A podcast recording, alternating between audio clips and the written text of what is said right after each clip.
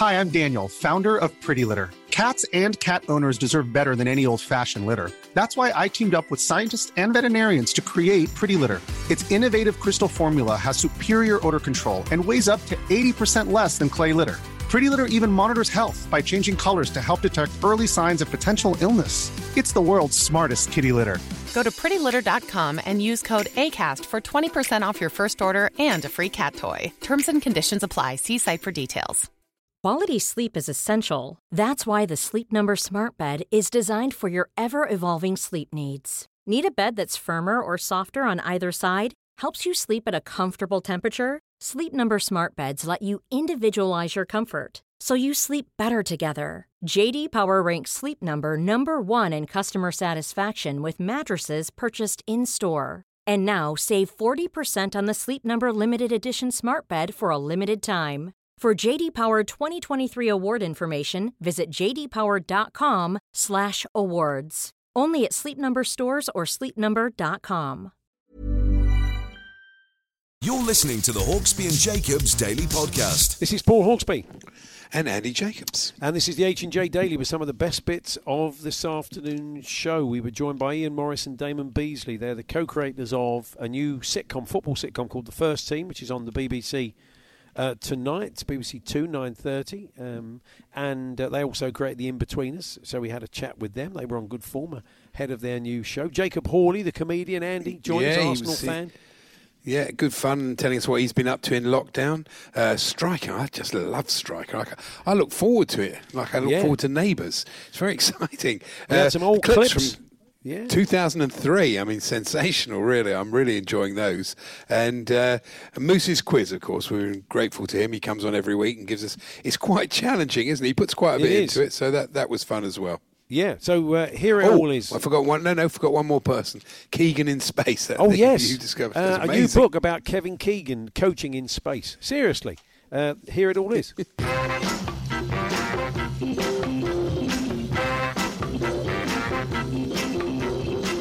afternoon, everyone. Good afternoon, Andy. Yes, good afternoon, Paul. Good afternoon, everybody. Get it out of the way. I don't like to talk about it too much, you know, the old table tennis achievements, you know. But we did, uh, we did finally after. Broke the house record. For those just joined us, Andy and his wife Sue, as you've been hearing with Perry, with Natalie and Glenn. uh, Andy has been playing table tennis with his wife. She's gone from he's basically couched to 5k for table tennis. Couldn't hold the bat, didn't know what she was doing. He's coached her. He's coached her. It's, it's just like Rocky. He's like Burgess Meredith, and he's coached her. Coached her. And, and what was the rally? The, the, the, you, I mean, you absolutely smashed it last night, didn't you? Yeah, we went from the previous record. Yes, we did. 859 to 1,169. That's, That's a brilliant. tremendous effort. Tremendous. And we, given that we threw in a 798 before then, I worked it out. We played 1,967 shots between us with one error. That's not bad going. That's good. She'll be ready to take on. Forrest Gump soon, won't she? Really? She'll be ready But I was for that saying the other day, it's true. The other day when Yeah. we we had two days off after one of the records, we thought we needed to get hungry again. We couldn't break hundred after after two days. We couldn't. It's amazing again. how no no we couldn't break hundred. It's amazing how much you can see why darts players and snooker players and they all practice every day.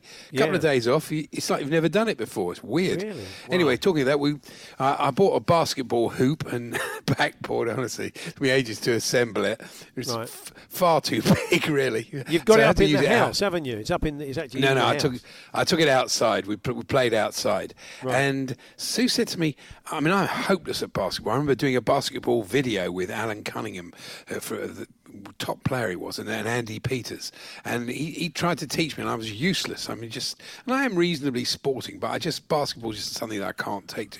And she was really good built at for it, netball at school. I mean, curling, not really. no, Neil or something, I don't know. So- anyway, we just had a little go outside, and uh, uh, suffice it to say, she's a lot better than I am. Which Sue's be a better basketball player. Did you play Yeah. netball at school? Yeah, That's Oh, it. She's are. a better shooter, better shooter than I am. So there Wow. you go. What can you do? Anyway, that's by the by. Let's move on. And uh, Chelsea have been. Uh, I love the way it works. Actually, Do you see this?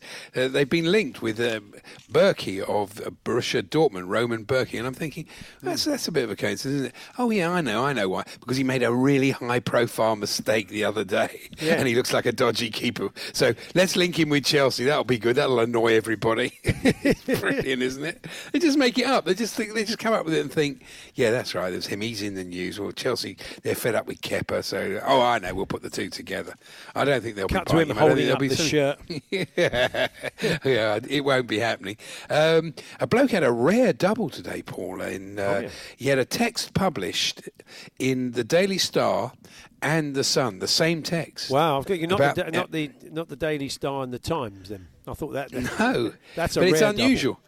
He, Okay. he calls himself confused.com in the Star. He says the Turner Prize cancelled because of COVID 19. What Hmm. am I going to do with this pile of weasel? Uh, you can imagine, and Yeah. strategically placed quail's eggs.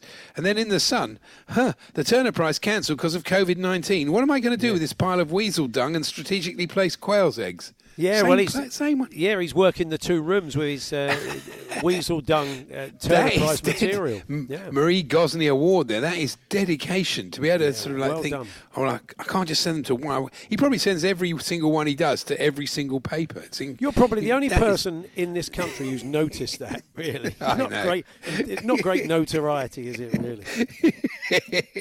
and uh, you see, the fact of the day in the Daily Star is Oh, yeah. uh, about Barnard Castle. Barnard Castle is also the name of a march. Composer Goff Richards wrote it for a local brass band to put the place on the map. I thought it was quite interesting, isn't it? And then I was thinking, you know how people always tweet people when they get it wrong? You know, Yeah. they, they tweet the wrong person and abuse them. I bet there's people called Bernard Castle. Oh, who've yeah. really been getting a lot of stick in the last That's- few days. Uh, uh, many, how can he let him visit you? Many of our listeners in the yeah, that's right. People hitting him on Twitter. Bernard, why did you let him in? Why did you let him walk around your garden? But a lot of people in the northeast not happy. Including my old mate Dan Meyer, I, I, I work with on various projects. He uh, he's not having he's not having Castle Bernard Bernard Castle for people from that part of the world. It's it's not good, is it? People are getting it hopelessly wrong. What is it? Castle It's Barn- Barnard. Barnard Castle, isn't it? Barnard Castle, yeah, that's Yeah. what I thought it was. Yeah, there you go. Hmm. Um, now, we did remark the other day that uh, uh, Jose is looking, you know, he's looking a bit white of hair. In the, in, he's sort of aged a bit in the Yeah. lockdown. I don't know if somebody's given him a Clive Dunn makeover kit, but he's got glasses he was wearing today. Really, they, they, they don't suit him really. They're quite aging. So we've got Paul Jiggins coming on. We'll, we'll ask him about that. But I noticed Firmino, a picture of him, he looks like he's aged. He looks about 50. I don't know what's happened to him. Obviously, he's Well, they've not been able to get their or hair cut. He's observing the uh, uh, all the, the strict rules, of Well, course. that's and, uh, probably not getting his true, hair yeah. The Hawksby and Jacobs Daily Podcast from Talksport. See, Eddie, talking of sp- social distancing, Eddie Hearn is planning a, you may have read this, before, a big dinner show, uh, possibly even uh, Anthony Joshua against Pulev at the Royal Albert Hall. But the idea is that he basically put on like a, use the Albert Hall and get a thousand people and have a Hmm. proper sort of like, but I still think that's going to be difficult, isn't it? Because how, how many people can you get on a table if you're going to have two metre distancing? You can only really get three people on a big table. You maybe I have mean, four people on the table in a big, on a big. Yeah, you could quite probably get four to get people. a th- thousand people in there. Anyway, he's, he's done all the work and he thinks he can Oh, it's a big and, room. uh, I think it's a big oh, room. yeah. If you had four people on a table, you could probably do it. It'd be quite special, wouldn't it? Be you know, it'd obviously be expensive to go because Yeah. you know for the numbers and everything. But it'd Wouldn't be a quite cheap night. Quite a, no, it'd be quite an evening though. I think quite quite good. So I mean, you uh, used to I- go I to those, didn't you? You sit there with a big stogie on, and I mean, Oh, you know, these these poor boxers, the amount of passive smoking they had to deal with. They they have these nights, the fug of cigar smoke, as all these people would true. sit there in dinner jackets while these It boxers did their thing. Yeah, It was the not for the Anglo-Ameri- it was- no, it wasn't great for the boxers. It was called the Anglo-American Sporting Club. It was at the London Hmm. Hilton. It was a black tie do, Harry Gibbs do. You, uh, I saw. Um, was it Jimmy Revie in a in a f- European title fight there? Had Yeah. but the the highlight of the year because they'd meet once a month. There'd be a boxing program. There'd be a guest of honour. I met Muhammad Ali there. Really- Wow. The, the highlight of the year was the Yeah. uh, stable lads boxing. The Right. like little jockeys, and they'd come in sort of. Well, yeah, not as opposed to the big ones. But it was, uh, yeah, it was quite. I suppose it was a bit unedifying, really, watching little fellas beat them up as blokes. Well, no, you know, not really. I mean, they're just and- they're jockey. It's a jockey tear up, wasn't it? I mean, we know they they they're Yeah. tough. They're, they're made so, of yeah. sort of tough stuff, aren't they? The jockeys. So It's true. um, What- What's a punch cra- in the face? Yeah. Grant, you come off a horse at 40 odd mile an hour. What is what is a punch in the face from a fellow jockey? Um, got crackpot survey of the day. Thank you for this. Three in four Brits say roast potatoes and gravy are the Oh, key yeah. elements of their traditional Sunday dinner. No, really? I thought I, I normally have roast lamb, chips, and beans, don't you? Although David Beckham probably does, and slings in a bit of coleslaw from what we've read recently. What a point! It is a pointless survey. Then you think who is who's behind this? Is because there's no gravy and potato marketing board, is there? So you just Well, there, uh, well, there is now. probably- I've just set it up. it's- I was probably yeah, Andy, one other thing, anyway, yeah. one other thing that's going to change in, when we come back in, in the new world are lavatories. This is uh, this is the, what they might call the women's revenge. Oh Um, yes, no no stand up jobs. Well, uh, that's what they're saying. They're saying it may spend uh, it may spell the end of the urinal. Um, so that- it won't be. It, it- yeah, that's right. It won't be able to do that anymore. It'd be much more effective to have gender-neutral cubicles, automatic sensors, one-way traffic, other infection-beating touchless technology. But uh, the old That's traditional big lining up. queuing. Yeah, big queuing situation that for men. Yeah, well, as yeah, well I'm as sure women. Women have had to put women up with it. Women all over the country saying, "Yeah, welcome Yeah, to sure. our world, mate." Exactly. The big queuing situation. See how No, they- you I like it. We experienced this at Edinburgh last year. They changed because Edinburgh's quite a sort of PC place. They changed all the toilets to gender neutral. So Right. you, you did, yeah. You, there were queues, but as you say, they're you know, only something women have had to put up with for ages, forever. Indeed, that's right. The Hawksby and Jacobs Daily Podcast from Talksport. Well, let's Yeah, crack it's on true. then. It's Golden years. Uh, we've got uh, we've got you've dug out a couple of programs from your twenty five thousand plus collection, and we have got to now try and guess the years based on your clues. And the listeners, of course, can play along at home. Indeed, the first one is a West Ham program. Right. On the front, it's, Okay. it costs thir- 35 pence. Wow. Uh, front cover. Oh, that's cheap. That's a while back. That's front- not un- that's not under Gold and Sullivan and Karren Brady. That is it? Not that price. No, most cer- most certainly not. Yeah. Uh, the front Definitely cover not. has Billy Bonds and Frank Lampard lifting a trophy. So Right, uh, okay. that may gi- give give you a bit of a clue. Um, it was the opening day of the season. It was the season whereby three points for a win had just started. There's a bit in, in the program f- off from the press. It says Bobby Robson is quoted saying, "I have a feeling it'll be a case of as you were most of the time. I'd have been more pleased if the three points was for an away win because I think it's more important to have an incentive for the visitors to win the game. Well, the, the visiting team on this occasion to Upton Park were Brighton and Hove Albion. Mike Bailey was their manager.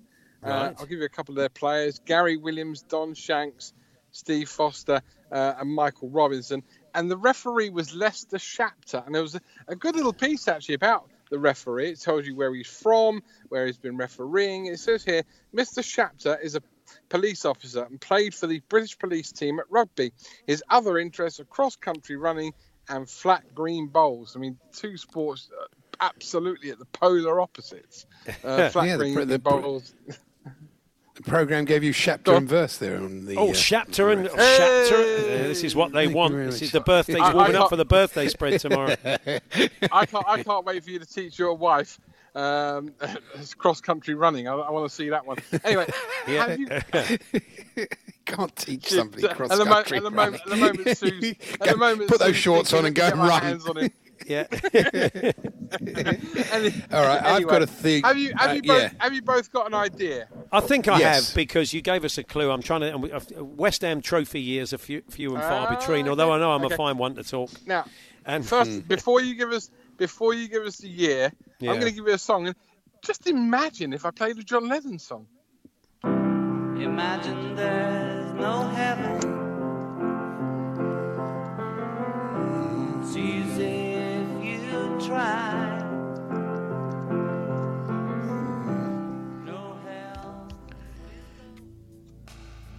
It's not as good as that Go other, on. Not as good as that other version that woman did the other week, was it?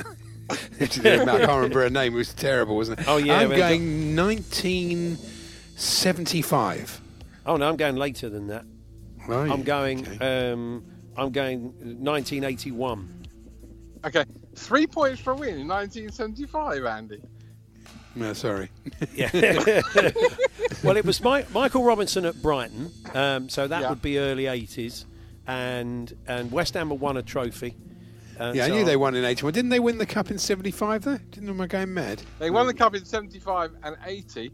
The reason why Right. Paul is right and 1981, it was Saturday, 29th of August 1981, is Frank Lampard and Billy Bonds were holding off the second division trophy they've won the previous May. So Oh, yeah, Wasn't he did the us FA there. I thought it might have been Oh, an old that's it. picture. It- it- I got it for the wrong reason. I thought it might have been a, an old, the wrong reason, an old yeah. FA. I thought you were still milking the FA Cup win a year on. no, no, no, no, no. no. No, you- Okay, well done. You fooled one. me there. Yep. Uh, next one is uh, Thurrock FC Hmm. against Havant and Waterlooville. wow. Now, it's from the blue. It's from the Blue Square South. Yeah. Um, both teams were uh, 12th and 13th in the table, so it wasn't like it was a big, uh, a big clash. Newport County were in that league, uh, and in the league below, I believe uh, Torquay United were, were in that league below for the for the, pro- the producer John Cadigan. Wow. Um, there's there's loads of adverts for for local. Um, you know, there's local Costco in there. There's local uh, people that, make ties, uh, roofing companies. But the reason why I'm going to give you an extra clue here. The reason why I attended this game and covered it for Talk Sport, and it may give you an idea to the year, is it wasn't anything to do with Thurrock. It was to do with Havant and Waterlooville and their fullback Justin Gregory. Now, uh, also in the team was a guy called Jamie Collins, who later went on to play for Sutton against Arsenal.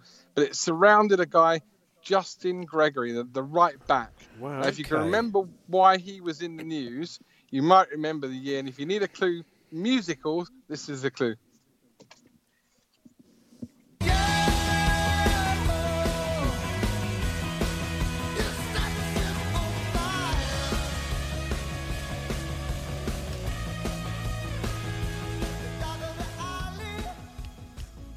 Um, was it? I, I'm trying to think. It was it around a cup run for Havant and Waterlooville?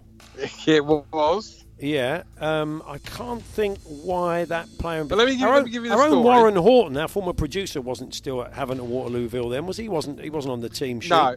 What it what it was, what it was was that Justin Gregory was suspended for Havant and Waterlooville's next game, which was a cup tie Ah, away at Liverpool. Liverpool. That's yeah, yeah. uh, uh, And yeah. what what Havant and Waterlooville did, which was rather sneaky, which the FA weren't happy about at the time, it was rearranged this game with Thurrock, so that it, it could basically get a suspension out of the way. Not that they were not they were buying that, by the way. The, the FA Oh, already said that they weren't buying. And just to make matters worse, worse for poor Justin, who was sat next to me at the time, the game was actually abandoned after 24 minutes due to floodlight failure. But Oh, what no. what was the wow. what was the year? Uh, Haven't got an earthly, as they say. only. I mean, it's, it's got to be. I don't know. I mean, I'm, I'm going to going go. with the I've got a, a guess. I'm going 2007. Um, Right. I'd Paul? maybe go a little bit later. Um, I don't know. I'm going by the song. 2009, 2010, 2009. Thurrock against Havant and Waterlooville was Wednesday, the 23rd of January, 2008. Right in the middle of Oh. both of you. Excellent guesses. Excellent guesses. Yeah, yeah, yeah. I only it's only because of the song, but I mean, often in a lot of these cases, it's quite hard to believe that song's 12 years old. But of course, uh, it is. Anyway, just I just want to say to you, Ian, I'm really looking forward Yeah. to when you get back to do a, uh, a press conference with the managers and you take Emu with you. Yeah, Tremendous. I can see you. you've, you've, you've found a very cheap-looking emu. No, I uh, thought it looked good. No, loft. Oh, that, that was bought. That was bought as a as a Christmas present about forty odd years ago. I mean, Really? my wife said. My wife said last night, "Listen, you know, we- we've got to get some stuff out of the loft, clear the loft out, and what have you." I said, "Okay, fine." And she bought out this big box and then another box. I'm, I'm, I've lost interest by this point. Then she suddenly says, "I've got a big suitcase full of your teddies." So I thought, oh, okay, I'll have a look, yeah, see if I can remember. Anyway, in, in, in amongst in, in amongst all these uh, uh, cute little animals was little emu, and I thought I'd, I'd see if people remembered it. Tonight, I'm going to put Nookie Bear up there. I bet he used to line them all up, his teddies, just on a table at the top and fire questions at them. How do you think you played today? Answer the question. Yeah, yeah, Teddy. Come on, Emu. It was never offside. Be great. And I've been watching. There was a lovely moment. Uh, your golf challenge in the garden. You got it. You hit. You chipped a ball into the bucket, but it went round uh, the the kind of lip of the bucket and came out. And he said, and you were saying, "No, I don't think that counts." And your poor daughters, who have probably been watching you do this every day for uh, two months, are going, "Oh, please let it count! Please let it count, Dad! Please let it! please make it stop!" That was that was Amber. She's absolutely. If there's one thing in, in lockdown that's really annoyed Amber is that every day about four o'clock I said, "Amber, can you come and just film my golf challenge?" And when it went in and out yesterday, the, she was like Yeah. on her knees going, "I can't believe it's come out again. Please, nearly please let it count." I, I, love, I love the fact that you took a like to Amber's bowling and whacked her for six. Yeah, it's like Simon tremendous Day, shot. competitive dad. Yeah, go and That's the go other- and that's the other Viv, thing- go that's and other fetch thing. it. That's the other thing. The other thing they're not they're not that happy about is when I put my pads on to go and do my, my one my one goal shot for the today. And when it when it went uh, through next door's garden because they've got a fence next door, the new neighbours are moving in. It still looks like a a cross between the Amazon and, and some other great big forest. Um, Other forests are around available. "Do I- Available. do I, yeah. Do I do I need to go and get it? I thought I'm father, your daughter. Absolutely, you need to go and get it. Oh, you're a bad Brilliant. man. The Hawksby and Jacobs Daily Podcast from Talksport.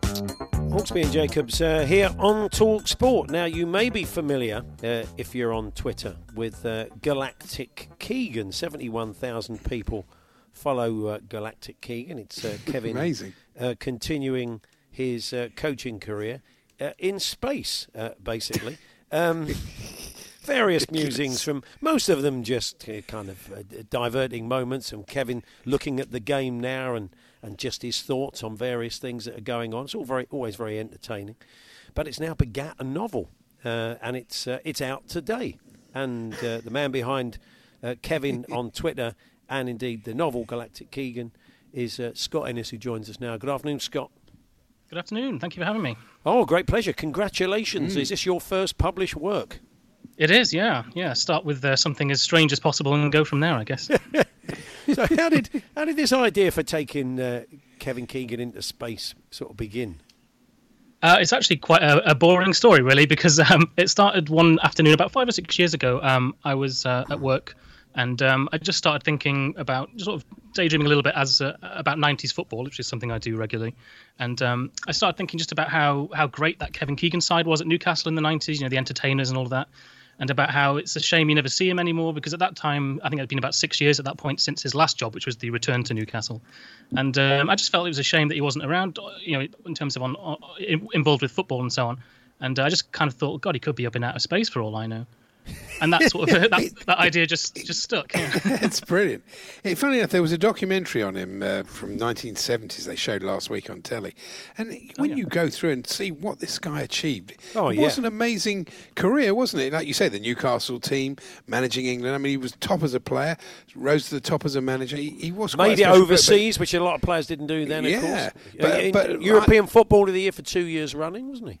you know, but I mean, since incredible. 2001, you know, really, he's he's really not been in the limelight, has he? So you've you've brought him back.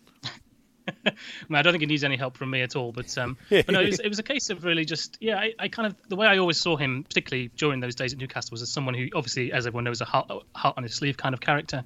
And um, I just kind of thought putting him as the sort of central character of this what became a sort of um, space odyssey. Just felt, he just felt like somebody who would to me he always seemed like someone who was a, a good man who would always want to do the right thing who would prize things like sort of loyalty and friendship and, and, and, and doing the right thing. And i kind of thought if i can take that sort of uh, fictionalized character and, and, and put it in this scenario it might be might be interesting. So you then say then took came up with this kind of complete world, whereas you were more or less working in Kevin's world, and he would kind of comment on players and things that were going on and things of the moment. This you've had to in, in kind of invent this this whole new world, have you? Yeah, it kind of um, it sort of tells tells a sort of continuing story really. So um, it started off as just sort of a, sort of a slightly throwaway sort of uh, what would it be like if Kevin Keegan was managing a team in space, and then from that, yeah, it sort of extrapolated into. We've all example, wondered um, it. His, We've all wondered it at the- some time, Scott. question. Don't claim it to be original. I just put it. In, the- yeah, I just put it in the limelight. That's all. But, um, but yeah, it became a sort of a, a rolling cast of characters and um, a story with sort of stakes and cliffhangers, and people seemed to sort of really, really get into it, which was just fantastic. And uh, yeah, turning it into novel has been brilliant. Yes. Palin- The distant Palin- planet, a bit like Patagonia, but sort of Palangonia. It's not bad. Yeah, Distant retrospective, planet. retrospectively, I wish I'd picked something different. I think it was one of those sort of because it was it was such a throwaway throwaway idea. I just sort of picked something randomly. Whereas I wish I'd put a bit more thought into it now, this far down the line. But uh. It sounds like a sort of name they would have used in the Marx Brothers. It, it's got that kind of feel to it. yeah. yeah, it's uh maybe sort of duck soup, one of the ones they didn't go with in the end. But um, but yeah, so uh, what have you? I mean, I see Ke- uh, Keith Gillespie and Gary Lineker and others uh, follow you. They like to find out what Kevin's up to in space, um, which is quite interesting. In fact, they Probably uh, Keith played under Keith Gillespie played under him, um, Yeah. and. Um, yeah, what was going to say? Have, has Kevin seen it? Are you aware? Are you aware that you haven't had a cease and desist from him? Have you? It's actually he's, I, I don't know about the book, book, book, but certainly the Twitter account. He um he did a little video about four or five years ago um for a broadcaster where he read out a few of the tweets and really enjoyed it. So that Oh, was good. that was a huge thrill. And then he, when he brought out his own um, autobiography about eighteen months ago, I uh, went to a, a book signing um and sort of plucked up the courage to introduce myself and said I'm I'm this guy. And he kind of said, oh I've heard you know I've heard all about it. People often ask me about it, and he was lovely about it. You know I, he, I was there was a part of me that worried he might he might knock me out, but um, no he, he couldn't have been more gracious and, and understanding about it because although it's you know it's a, a comedy account. It's it's. I, I hope it's treated him with a lot of affection. I'm, I'm a huge Yeah. fan of his. I'm from Doncaster, the same as him. You know, he's a, he's a huge kind of cult figure up there, and and you know, it's it's very much done with love. I mean, it's it's it is. It's not. It's it's you know he gets he gets bits wrong now and again. You say I was a big fan of the new Bond theme in 2020. I said to Billy Davies, "Sure, you weren't the obvious choice for it, and let's be frank, the Premier League season you had with Derby was a disgrace. But credit where it's due." it's just, it's forgotten about that one. Ke- Kevin is Kevin just getting things ever so slightly Slight. wrong. But I think uh, yeah, Yeah. affe- affectionate. I think is probably a very good a very good way to put it. It doesn't make him. It doesn't paint him into a, a bad character certainly. No, and No, in, in the it book, it's it's it's you know, it's almost sort of making him one of the you know potential savior of the galaxy kind of thing is the Well, idea. of really, course, so yeah, more important. high praise. yeah. I I tried to find that old clip last week, but it, it doesn't seem to exist. The old uh, uh, Kevin Keegan with Winnie the Pooh, uh, a clip that Paul and I absolutely love. It's Oh, I've uh, never seen It's that. basically oh, it's incredible. He but he, he basically is giving Winnie some sort of instructions, but Yeah. he takes it far too seriously. This bloke's Yeah. like a big paper mache head on, like massive, and he's Yeah. saying to him, "Head the ball down, Winnie. Head it down Yeah. like you would like a normal striker." Well, it's it's obviously Disney Club, the old kids Disney Club, and Kevin's there, and, and they've got Goofy lining up, and uh, Chipmunks, and, and and Winnie the Pooh, and others, and uh, yeah, and he's throwing the ball at them, they're kicking it, and and as he says, as Andy said, you know, at one point, uh, Winnie does try and head the ball, but he has got a big honey pot on his head as well. But and, and Kevin, he's so no, head it down, Winnie. It's like he's working with Bill Shankly again. It's just, it, it's a mad clip. It's Uh, but, fantastic. uh, yeah, we'll, we'll It doesn't exist, though, he did a- unfortunately. he did an advert with um, I think an advert when he was at Newcastle for um, with the Honey Monster. I seem to remember like a breakfast cereal advert. So Oh, I think yeah. that Yeah. plus Winnie the Yeah, Pooh, yeah. this is kind of putting him in space is quite vanilla, really, compared to that. So, um, where can people uh, buy the book, Scott? Uh, it's available in sort of all the usual places as either a paperback or an ebook, um, sort of Amazon, Waterstones, uh, Blackwell's, or I- I, I think at the moment, if, if uh, I would say if your if your local independent bookshop it has an online presence, I think that you know they're really struggling at the moment with the lockdown. If uh, if, if they're able to get a copy for you, that would might be a great thing to explore as well. The Hawksby and Jacobs Daily Podcast from Talksport. Hawksby and Jacobs here on Talk Sport. Now, uh, people have been reacting differently uh, and maybe uncharacteristically in uh, lockdown at times over the last couple of months. Some people are drinking too much, other people are going out and buying velour tracksuits. Uh, let's find out uh, which route Jacob Hawley, comedian, has gone down. Good afternoon, Jacob. Afternoon, mate. How are you? Not too bad. I take it you are No, drinking too good. much anyway, but you have definitely bought a velour tracksuit. Can you confirm that? When, when you said you wanted me to talk to you today, I didn't know if it was because I've got a new podcast that I want to promote, or whether it's because I've bought a velour tracksuit. So I'm very happy that it's the latter. Well, look, we'll start with that, Well, and then we'll work our way on to your podcast. But let's let's let's focus on that just for now. Um, Well, li- it- listen, I, I, I'm sure I'm not the only person who. I know, I know the rules are we only buy essential items, blah blah blah. But I think everyone's been buying a load of weird rubbish just to sort of entertain themselves. So I, my my missus has bought a tongue scraper. Um, oh yeah. one, one of my neighbours has bought a rubber dinghy and they've left that outside their flat for, for whenever that becomes appropriate. Um, we've got yeast for making homemade wine. I mean, the girlfriend's pregnant, so she can't drink at the moment. So I don't know what she's going to do with that when she makes it. But so yeah, velour tracksuit seemed like the logical next step. To be honest with you. It, it looks like is it is it burgundy or is it wine? And what did it say on the on the box when it turned up? What colour is it?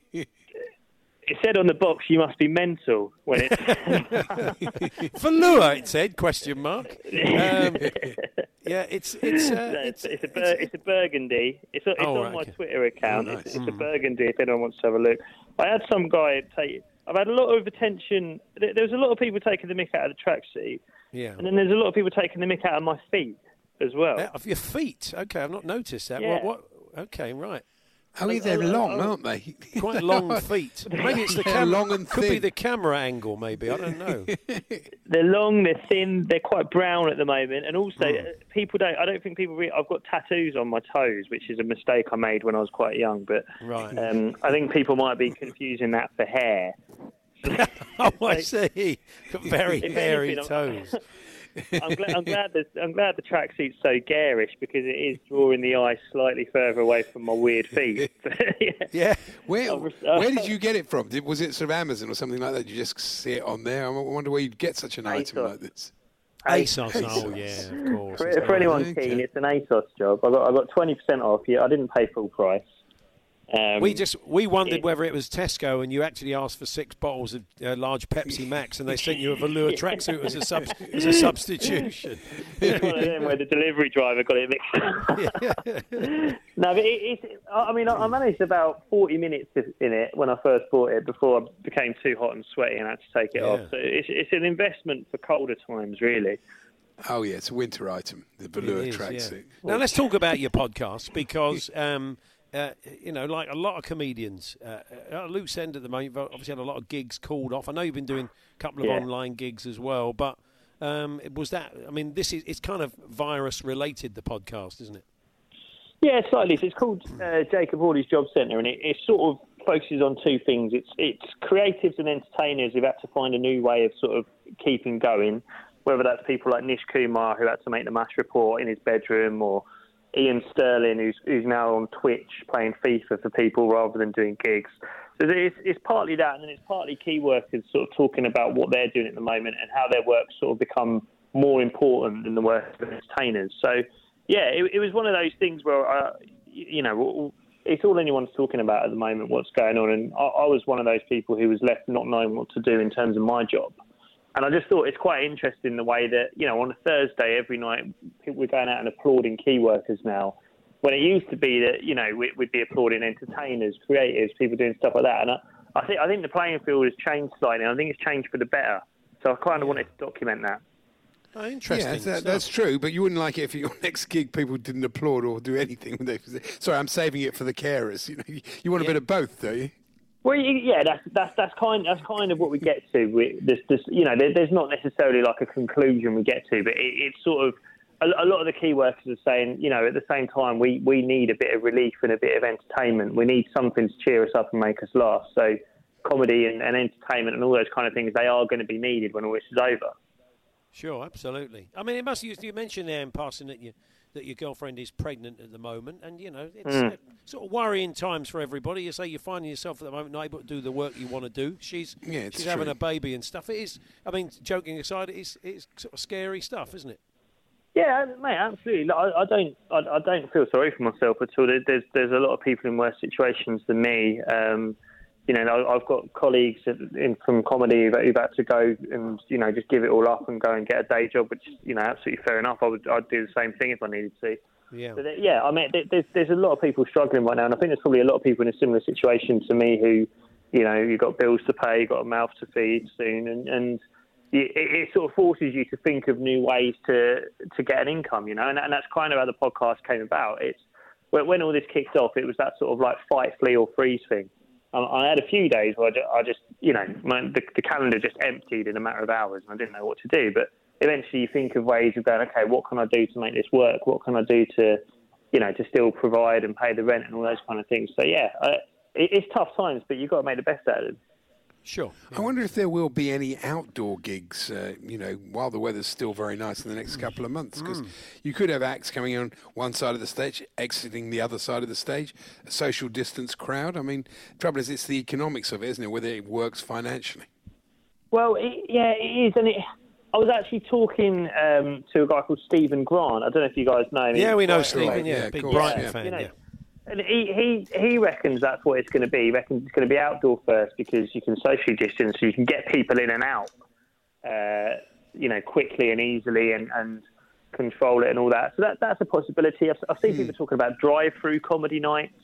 Yeah. Um, I've, I've, I did an online gig last night called Always Be Comedy, and you know they, they do it quite smart actually. It's like a Zoom call where there's sort of 15 people who we as the performers can see and hear, so you do get laughter and stuff.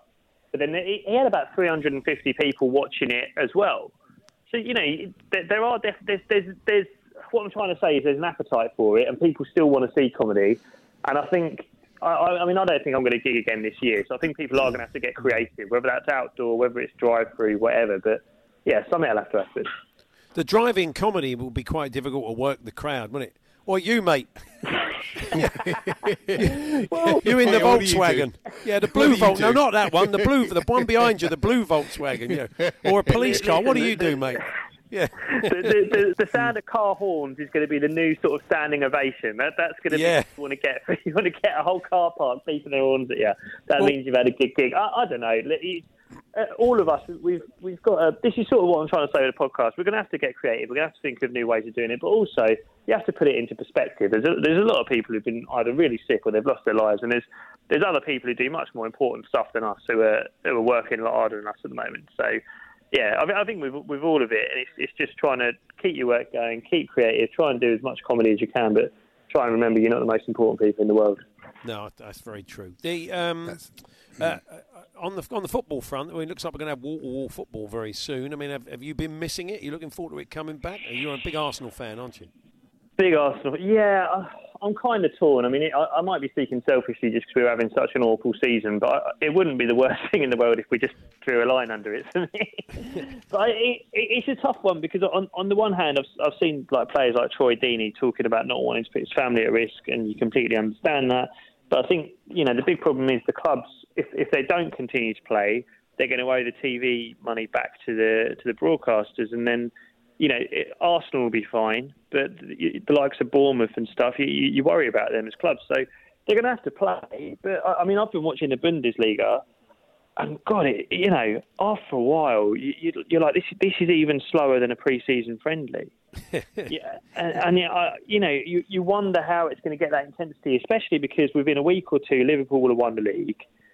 I, I don't think there's going to be much more to play for, especially if they get rid of relegation. You're going to have a lot of games that essentially mean nothing. There's no one watching. No, they, it. they they won't get rid of relegation. they- that if they won't get underway, And they'll- it- yeah, and you'd be still surprised. Europe, the games will count. They will count. Well, for the- the Europe, games will count, so, so, but that's that's so long as the championship goes ahead, right? If the championship does go ahead, then they can do promotion and relegation. That's, I don't think that's confirmed yet, is it?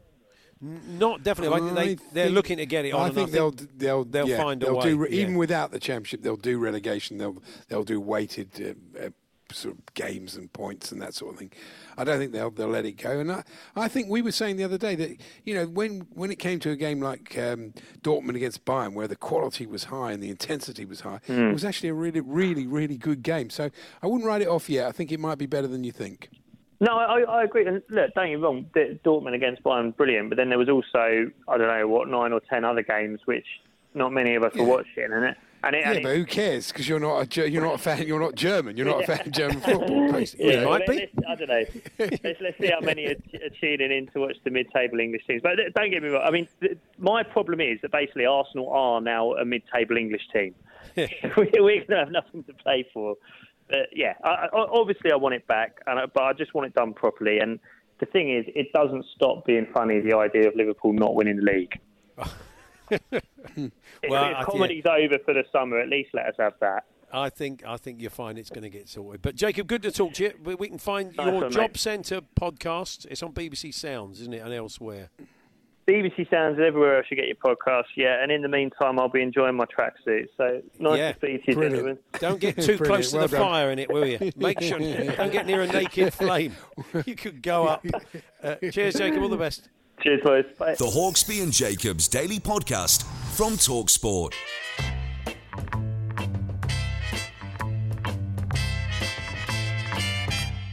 The Talk Sport Clips of the Week.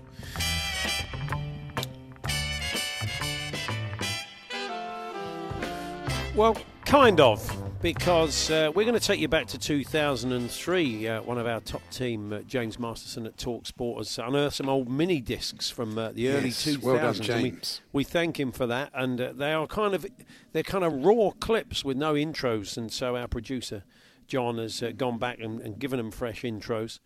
And uh, so we're hearing these from the first for the first time since uh, 2003. So we should dive in, Andy. So I hope you enjoy them. Here we go.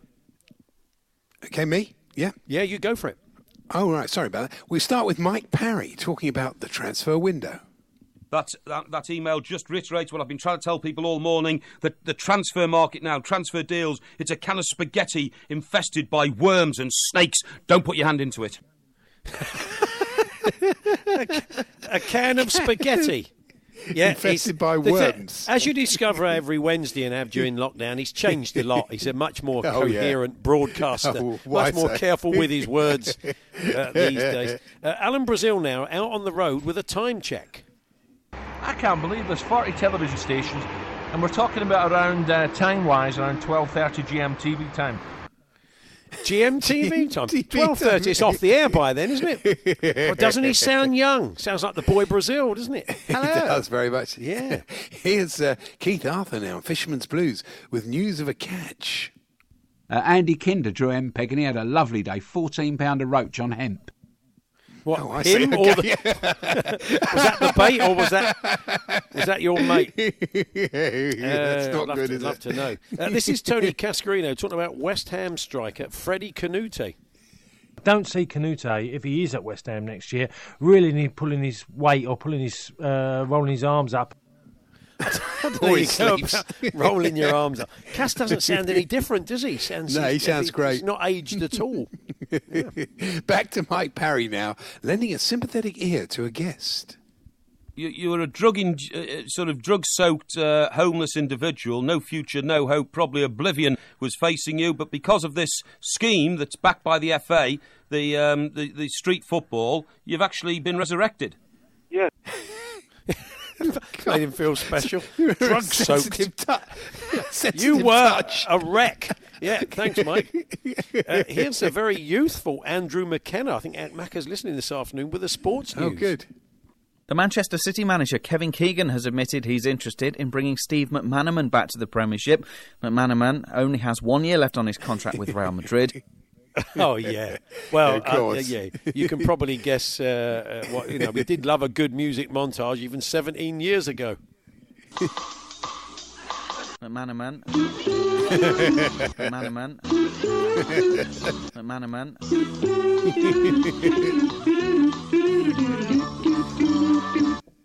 I think we've slightly upped the production values of the I'd say we have really, yeah. Since maybe the technology's improved. Mike Parry again proving that another thing that hasn't changed in 17 years is his recollection of lyrics as he looked forward to a studio visit from Meatloaf. Like a bat out of hell, I wanna. Yeah, absolutely. Oh, God. Do Oh, you remember somebody we should interviewed He was a- transcribe He was a second strange lyric. bloke to interview, wasn't he? Meatloaf, he was tricky. Oh, I Meat- yeah, he was quite hard work. I, ch- I want to. Can we can we hear Mike again, Billy? Is that possible? That was bizarre. Let's try and listen to the second line. Here we go. Like a bat out of hell, I wanna. Yeah, absolutely. We're not even attempting to make up the lyrics. He just He mouthing doesn't words. them, that's why. Yeah. What's and next? Sticking with, and sticking with things that haven't changed, here's Alan Brazil talking tennis and having a Sylvester the Cat moment. Davis Cup would have a lot to answer for because you have fervent support at Davis Cup matches. David, David. David, David Cup. David Cup, deepest depth. Back to Cass. Honestly. Talking about Nottingham Forest on loan striker Darren Huckerby. That's Darren Huckerby. Well, well, Chris. I mean, last year you had no problem scoring goals, did you? You, you know, scoring regular. Marlon came on yeah, well. Marlon, yeah. Uh, Just, in, in- I mean, even Huckleberry come and livened you up towards the end, didn't he?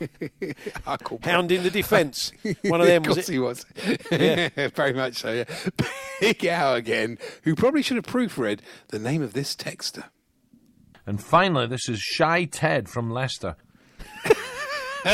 That's, Ted was very shy. He used to get in touch a lot. He was a very shy man, was Ted.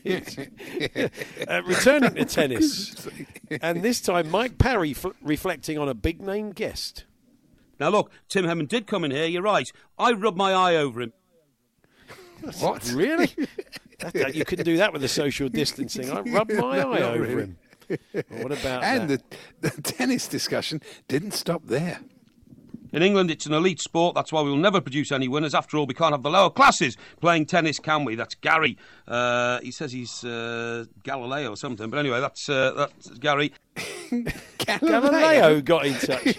it's on another planet, obviously. I think it certainly is. And finally, Tony Cascarino again, returning to the subject of Nottingham Forest. Paul Hart has been a very shrewd manager in, in trying to mix the, the young lads, and he's added a bit of, I think, uh, you know, a bit of experience uh, as well. It's just it's coming in with the likes of uh, Bergs, uh, Donna Summer, and, you know, and one or two others.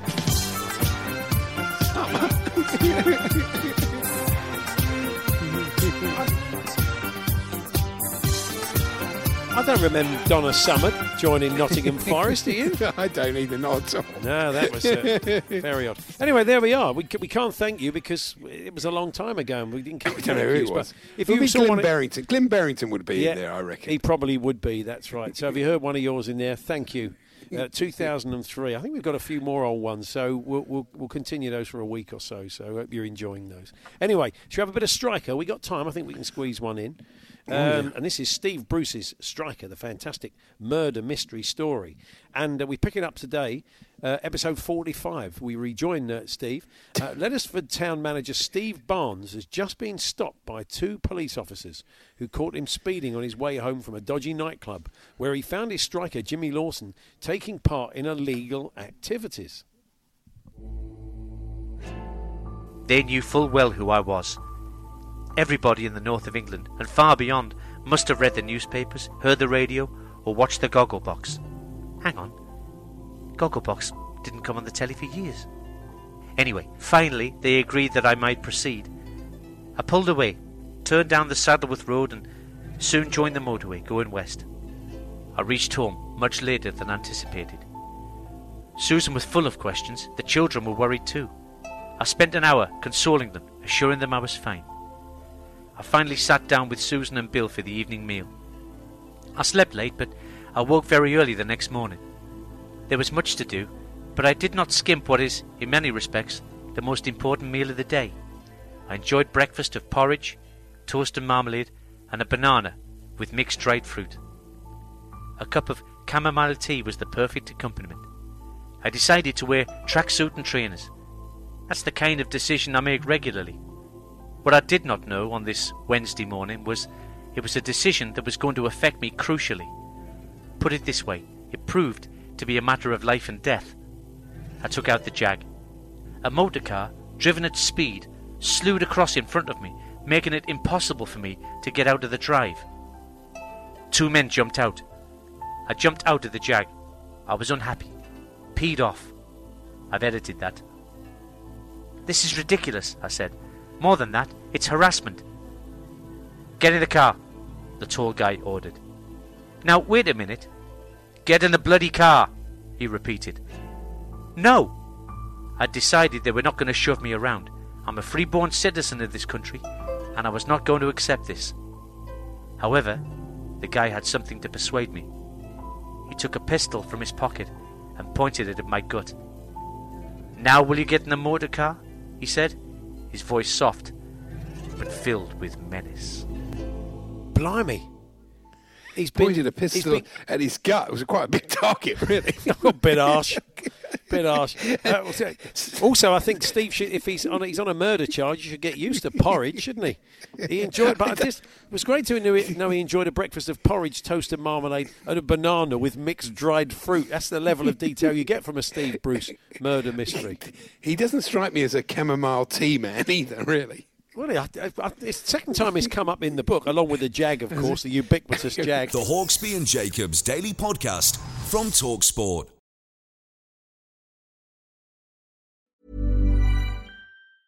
Many of us have those stubborn pounds that seem impossible to lose, no matter how good we eat or how hard we work out. My solution is PlushCare. PlushCare is a leading telehealth provider with doctors who are there for you day and night to partner with you in your weight loss journey. They can prescribe FDA-approved weight loss medications like Wegovy and Zepbound for those who qualify. Plus, they accept most insurance plans. To get started, visit plushcare.com slash weight loss. That's plushcare.com slash weight loss. Millions of people have lost weight with personalized plans from Noom, like Evan, who can't stand salads and still lost 50 pounds. Salads, generally, for most people, are the easy button, right? For me, that wasn't an option. I never really was a salad guy. That's just not who I am. But Noom worked for me. Get your personalized plan today at Noom.com. Real Noom user compensated to provide their story. In four weeks, the typical Noom user can expect to lose one to two pounds per week. Individual results may vary. Mom deserves the best, and there's no better place to shop for Mother's Day than Whole Foods Market. They're your destination for unbeatable savings, from premium gifts to show-stopping flowers and irresistible desserts. Start by saving 33% with Prime on all body care and candles. Then get a 15-stem bunch of tulips for just $9.99 each with Prime. Round out Mom's menu with festive rosé, irresistible berry chantilly cake, and more special treats. Come celebrate Mother's Day at Whole Foods Market.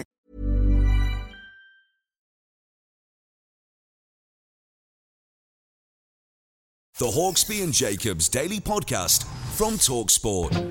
Paul Hawksby and Andy Jacobs uh, here on Talk Sport. Well, um, for your football fix until Wednesday, the 17th of June, um, you could certainly be watching the first team tonight. It is a new uh, football sitcom, and I think all of the episodes will be available after the first one goes out tonight. Uh, it's been created by the guys that gave us the In Betweeners. Ian Morris and Damon Beesley. I believe we have Damon. Uh, I'm not quite sure we've got. Oh, we've got Ian. We've got them both. That's fantastic. Oh, good. good. afternoon. Good afternoon, guys. Hi, afternoon. How you doing? Yeah, we're good. We're good. Thanks. I- Ian sounds like he's about five miles away. Yeah, he says. I'm very close. I'm right. Yes. I'm- Oh, I'm there just you are. sit- I'm in. Uh, I'm just down in. I'm in Southwark. I'm in Southwark. Oh, so very, very close by. Very close by. That's good. So, guys, uh, we'll, I'll kick off with you, Damon. Um, how long has this been kind of in the making? When did you, fir- you guys first have an idea to do a football sitcom? Well, the the sort of slightly shameful answer is about ten years ago. Wow. So it's taken us a long time, but yeah, that's it's been in the pipeline since then. But we've recently found a space to do it. Um, but yeah, we we started thinking about it when we were doing the in betweeners, and Ian uh, had a chance encounter with Damien Delaney, so he could probably tell you a bit more about that, couldn't you, Ian? If you want me to. Yeah, I sat next to. Uh, I, sat next to I mean, I, suppose, I suppose that is the point of being here. Yeah, I'll give it a go. It is, It is, really, yeah. I, I, I, I, I could just let. No, I'll go. I will tell you then. Go on. I sat next to Damien Delaney on a plane randomly um, on a flight to LA, and it was like an 11 and a bit hour flight. And uh, it was the day after the season had ended, and I just got chatting to him, and I found, you know, his life and what he did during the day, and you know how he thought about the future and what he was going to do and stuff. So interesting, you know, just uh, uh, quite apart from the fact that he played professional football, just the, the amount of time he had in his hands and how he used that time, um, kind of inspiring, you know. And then we talked about you know, the in betweeners really was a lot about male insecurity and men being worried about things and, you know, what it is to be a boy growing up and stuff. And we thought, I wonder if we can do a slightly, slightly older version of that. So that was, that was kind of where it came from, really. Yeah, Damon, it does tell the story of sort of three young lads, a new player coming from the States into a, a, a sort of fictional Premier League side and trying to make friends, and that's the start. But again, it's a bit it's similar to the, in uh, between, as you write well, obviously, with those sort of small groups of young guys, and, and that's what you've done this time. Yeah, I think as Ian was sort of mentioning, we we were thinking about what we what was funny about those boys and the in-betweeners. And I think that kind of like those fault lines between sort of male insecurity and friendship and, and, and you know, being in new environments, growing up. This the football dressing room sort of had all that with the younger characters, but I guess the opposite to the in-betweeners, who could say anything really because nobody listened to them, they had no power. These guys, in a, you know, young footballers, they're scrutinised. Every move is scrutinised, so they, they can't say anything really. So they're, they're, they're similarly just like you know daft young lads who've grown up loving football and now are getting paid for it. But uh, you know they've got to watch their step, and I guess that's what we're trying to explore with the comedy. Is they have a lot of free time on their hands, but they really can't do too much with that because you know the second they do something that's that you know might backfire on them if there's any bad behaviour, they could be they could have their careers ruined. I mean, it's you know it's a, it's a tightrope for them. And Ian, one of the things about the in between is the chemistry between the guys, the cast. So I presume the casting of this was pretty important. And uh, you've got some quite top actors in this, haven't you? Will Arnett and uh, Chris Geere, wasn't it? From uh, who was in Yeah. Modern Family. I saw him. So yeah, some amongst others. Tell us about the casting Yeah, process. Well, we've been incredibly lucky, really, which is that um, a few people quite like the work we've done previously, so they kind of trust you to give them one shot at something else. Um, so Will really liked Damon Show White Gold and uh, got in touch and so and said, "Oh, you know, if there's any, ever anything we can do together." And we, you know, we wanted to write an American Chairman, and we were like, "Well, let's let's see if Will will do it." And he just said yes straight away. So that was good. And Chris Geere, I mean, I worked with Chris on a show called Ill Behaviour that we produced for um, the BBC, and then he worked in my film The Festival, uh, and then I basically had a rule of trying to get Chris Geere into everything I possibly could because I think he's so funny. So, so that was you know just like you know just so far this is time number three. I don't know, I mean, not many people saw the festival, but if you did see the festival, after what we made Chris Geere do in the festival, I'm kind of amazed that he came back. but his character's a, a huge part of this, so it's uh, so it's great. And Damon, sort of upstairs in the uh, production, you had Tom Werner, didn't you, at, at Liverpool, the chairman who, who's got a real track record in telly in the States. Yeah, I mean, I don't know how much Liverpool fans know about Tom, Tom other than you know they canonise him all- practically. But he, you know, he, he he's responsible for such a sort of back catalogue of brilliant shows, and uh, and he's running two of the you know most successful sports franchises in on the planet at the moment. And so we were unbelievably lucky to get him to want to be involved in the show. But he also was involved in a way that I mean, he really worked hard. I'd say we were getting casting tapes sent to us that we would sort of get round to in a day or two looking at, and we'd get emails from Tom. You know, it's while the season was in mid-flow, saying, "Oh, I've watched all these casting tapes. Here's all my notes," and we were like. Well, this is looking making us look bad, isn't it? So he's really engaged, and he's a, he's a you know he's a brilliant comedy producer and a, a great man, I'd say. You've got some uh, cameos from people playing themselves, pretty high level. So that must have taken a bit of doing. Tell us some of the people in that you've got in the show and how you got a hold of them. Well, we managed to get the voices of uh, Hawksby and Jacobs a few times. Oh, yeah. We, Well, that wouldn't have come cheap. No, I'm talking about Jurgen Klopp, people of that ilk. oh, okay. Well, you know, it's all, it's all important. Yeah, we made. Well, again, Jurgen Klopp very kindly gave up uh, some time to do a little cameo for us, which was obviously, I mean, I'm sure Tom did that. And then, um, you know, again, BBC Sport through the, the whole BBC were very sort of joined up about the whole thing and really helpful. And BBC Sport were incredibly helpful and supportive, and so they would sort of throw our you know, jokey, rubbish, set up scripts in front of Sally Nugent or Gary Lineker, and they would just read them incredibly kindly. And then, you know, just I think the idea was we never name the club and we never say who the club is, but we wanted it to feel like it's definitely a top level you British club. And so you, or English club really, and then, and you know, but you, want the world around it to feel real. So we shot, you know, real crowds and we shot, you know, real stadiums and stuff. We wanted to make sure that everything else felt kind of, you know, authentic. And that's having people like Gary Lineker and Sally Nugent and yourselves take part really added to the making it feel like it's embedded in the real world. Damon, I see one of one of your main protagonists uh, talked up his friendship with a uh, an England and Man City player, and, and you and you and Ian were a touch sceptical that he, you thought he was probably having you on, but then then the player turned up, didn't he? Yeah, he did. So this is you're talking. This is Shaquille, uh, Mm, yeah. the actor who's playing Benji Achebe, and he told us at the audition that he'd run the script by his footballer friend, and we thought, oh, he's just trying to, you know, impress us, which he did. And then we asked which footballer was it, and he said, oh, it's uh, uh, Raheem. with a question mark at the end of it, like we Oh, might yeah, never have okay. heard of a called Raheem. We're like, Raheem Sterling, like the most well-known footballer in the country, and it was. And so, yeah, they're very good friends. And Raheem turned up actually one night. I mean, this goes probably as a bit of a good example of uh, footballers having time on their hands. It was a Sunday night, and we were in Chester filming, and it was miserable. And we were in a Costco, and it was about sort of seven thirty in the evening. And at the end of the filming day, we we got a tap on the shoulder, and the assistant director was saying, "Shaq's out the back, and he would like to introduce you to Raheem." And we just thought, well, this is a wind up. So we were like, "Well, tell him." The grown-ups are busy. We're just sorting stuff out. and then five minutes later, when we walked out there, there was Shaq with Raheem waiting really patiently. So it was embarrassing and thrilling at the same time meeting him. But um, yeah, I, was, I, I mean, I would, I saying to Ian, I would never have driven 30 miles on a wet and windy Sunday night to meet one of my mates who was doing some work out the back of a Costco. So, you know, fair play. It is. Ian, did you berate him for leaving QPR as a youngster? well, do you know what? It's the first thing I said. I felt quite awkward about it, actually. I was like, oh, I'm a QPR fan. You know, oh, no. And I was like, no, no, thank you, because I think you are, you know, the second highest transfer fee we've had was when he went from Liverpool to Man City was the sort of Yeah. sell-on fee. So I was delighted. Again, I'm, I'm, I'm very, I'm so positive about everything that comes with QPR. I was delighted that he, you know, there was a sell-on fee and QPR got some money and it was all good. So um, again, he was, he couldn't have been nicer. So extraordinary, like really, really lovely and, and nice. was and great. just- yeah, it was kind of, yeah, it's great. he's just said, he's just messaged about the show actually on his Instagram. So Oh, right. Did he? Oh, crikey, that's yeah. good. So we're not lying. That's what I Oh, wanted okay. to say. oh, good news. Damien, you are an Arsenal fan. We've just heard that football is back on. Uh, we're, yeah. we're understanding seventeenth of May, and you're going to be one of the first up against City. Yeah, that's nice to know it's a guaranteed loss, isn't it? I was just, I, was, I really enjoyed watching old football matches when Arsenal were good and knowing the score and the result. It's so much less stressful than watching It's Arsenal true. now. Absolutely so this was, true. yeah, it's a bit of a I think I said double yesterday- sort of sword. I Yeah, think I said to you yesterday, Damien. I was like, I was like, they're going to announce the Premier League because of the whole Dominic Cummings thing. They just need something else. They're going to, they're going to rush the Premier League, aren't they? They're going to rush Yeah, the if that announcement. doesn't work, it'll be Just 'cause of Dominic aliens have landed. Yeah, it's literally the only thing. Like the only thing that could have shifted the Dominic Cummings thing would be bringing back the Premier League. So first one, first one tonight, guys. Remind us uh, when and what time. 9:30.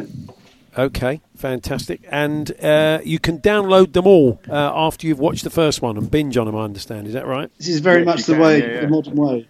It certainly Um, is. yeah, you can on BBC iPlayer. They're all there as a box set. Uh, please carry on watching them because I think, like anything, the first episode's always the one where you're setting up characters and getting to know the world, and I think you can really enjoy those characters as you get through the, the season. Yeah. And there's some great episodes further down the line as well. So hopefully, you know, people will box set that and, and see it all tonight. And a good old school Vinnie like hard man Petey in the dressing room. I did enjoy his. That's a nice. That must be a nice role for the actor. I think a lot of fun to play.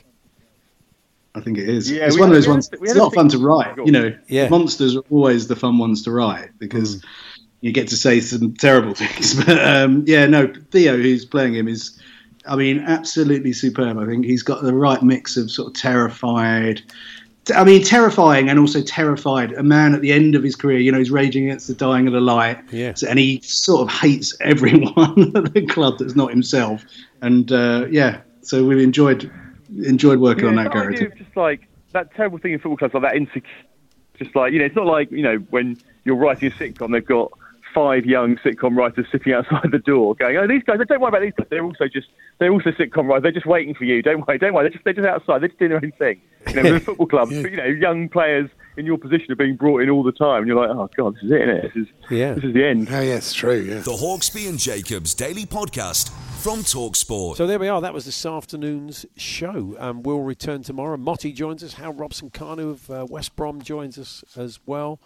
And uh, lots more besides. Until then, uh, have a great evening and thanks for listening. You've been listening to the Hawksbee and Jacobs Daily Podcast. Hear the guys every weekday between 1 and 4 p.m. on Talksport. Mom deserves the best, and there's no better place to shop for Mother's Day than Whole Foods Market. They're your destination for unbeatable savings, from premium gifts to show-stopping flowers and irresistible desserts. Start by saving 33% with Prime on all body care and candles. Then get a 15-stem bunch of tulips for just $9.99 each with Prime. Round out Mom's menu with festive rosé, irresistible berry chantilly cake, and more special treats. Come celebrate Mother's Day at Whole Foods Market. Planning for your next trip? Elevate your travel style with Quince. Quince has all the jet setting essentials you'll want for your next getaway, like European linen, premium luggage options, buttery soft Italian leather bags, and so much more. And is all priced at 50 to 80% less than similar brands. Plus, Quince only works with factories that use safe and ethical manufacturing practices. Pack your bags with high-quality essentials you'll be wearing for vacations to come with Quince. Go to quince.com/pack for free shipping and 365-day returns.